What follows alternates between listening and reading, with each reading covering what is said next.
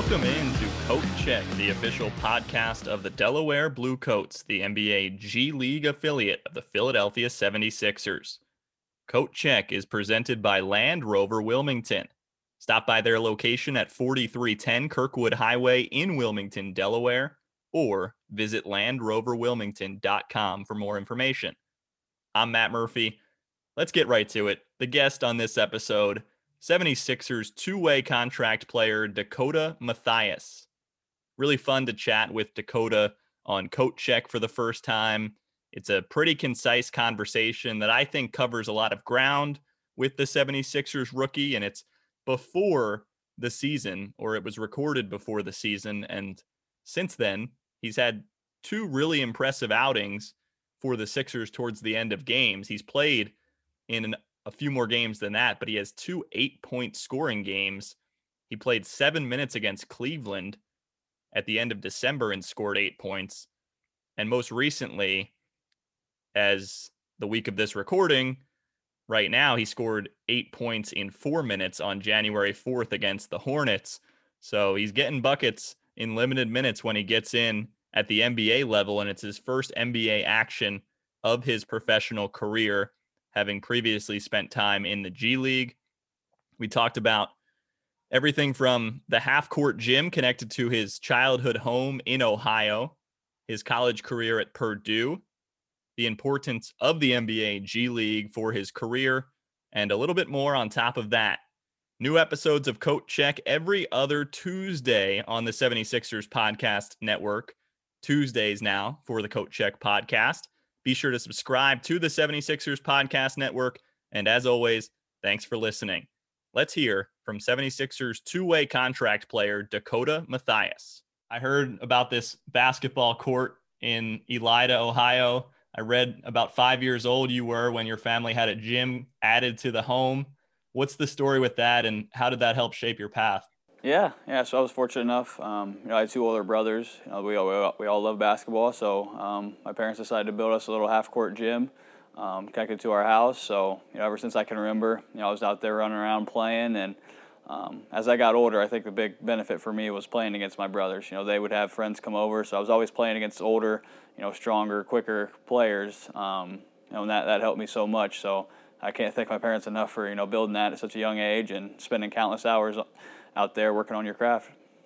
I'm going to quickly ask you to to channel your inner radio broadcaster and paint the picture a little bit. What did it look like? What did the court look like? Colors, setup, all that. Yeah, so my high school was orange and black. So we had you know little pads underneath um, the basket that were orange and black. Um, the trim around it was all painted orange as well, and we had different flags and um, you know things like that of, of the high school. Um, you know, we had a 10 foot goal, obviously. Then on the side, we had like a little six or seven foot goal that I would use when I was younger. Um, so it was, it was really cool, and it had like a little you know V shape all the way to the top, um, high ceiling. So it was it was really cool, and a little weight room right right before you walk in the gym. So we had the whole setup there. It seems very legit, as does your high school career in general. So before we go to college, what was the high school basketball atmosphere like in your hometown? Yeah, no, it's it's it's top notch. You know, Indiana and Ohio um, you know, they're known for their high school basketball, um, and especially where I grew up, Northwest Ohio. Um, you know, everybody we had you know four or five thousand you know seat gyms, and they were filled every Friday and Saturday night.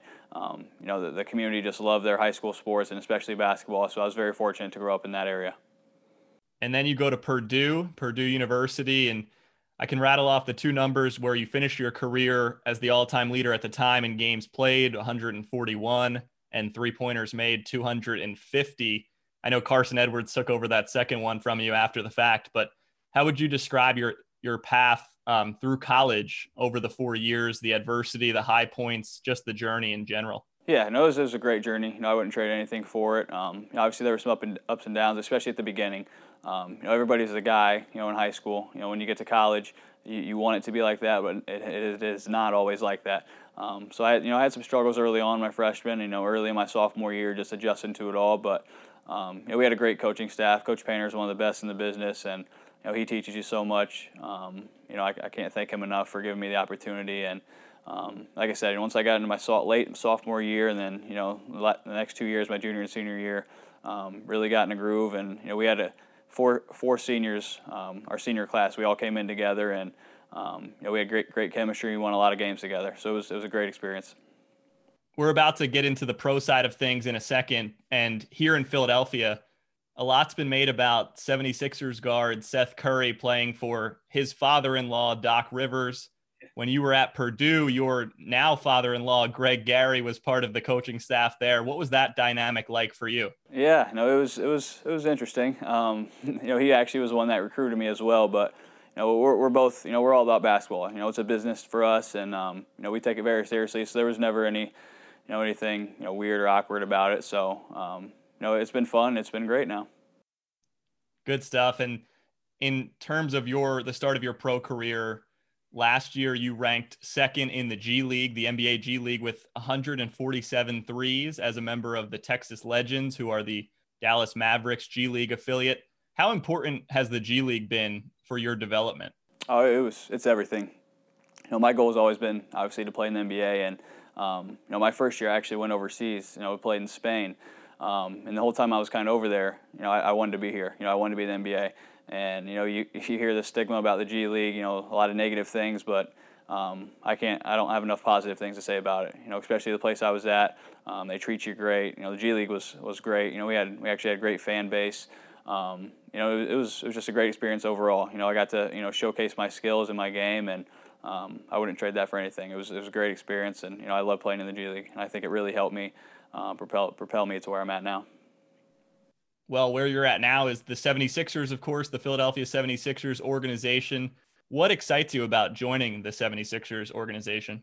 Yeah, you know, just the, the chemistry and the, the culture and the history around this place. I mean, you walk in and you know, you're seeing so many leg- statues of legends out here. You're seeing the championship banner, um, you know, surrounded by all stars and you know Hall of Fame coaches. So, um, just the history and all the you know the intelligence of basketball throughout this last couple years and decades here in the NBA. It's it's it's great to be a part of. Quick message from our friends at Nemours. Nemours Sports Medicine believes that highly personalized one-on-one physical therapy for young athletes is paramount to a speedy and complete recovery. Learn more at nemours.org/pt. More to come, but first, Christiana Care. As doctors, nurses, and caregivers, and as neighbors and friends, Christiana Care is a partner in everyone's journey to greater health and well-being. Why do they do it? For the love of health. Visit christianacare.org. So how I usually wind these down is just with a couple random questions at the buzzer. I've got 3 of them for you. The first one has to do with travel and we'll tie it into the G League when you were in the G League, what was your favorite road city to visit and why? Ooh, favorite road city. Um, uh, it's going to be a weird one. Mine was probably Fort Wayne, just because it was really close to home, and I got to see about 40 or 50, you know, close family and friends. So that, I'm going to have to say that one.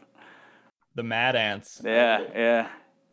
Good team name too. Uh, how about your favorite hobby when you're away from the game? Um, I've heard tennis. I've heard cards. What do you like to do in your free time? Yeah, you know, nothing too crazy. I like to just hang out with friends. You know, watch movies, and you know, we like to, like I said, a lot of a lot of card games. You know, euchre is a big uh, Midwest game that we like to play as well.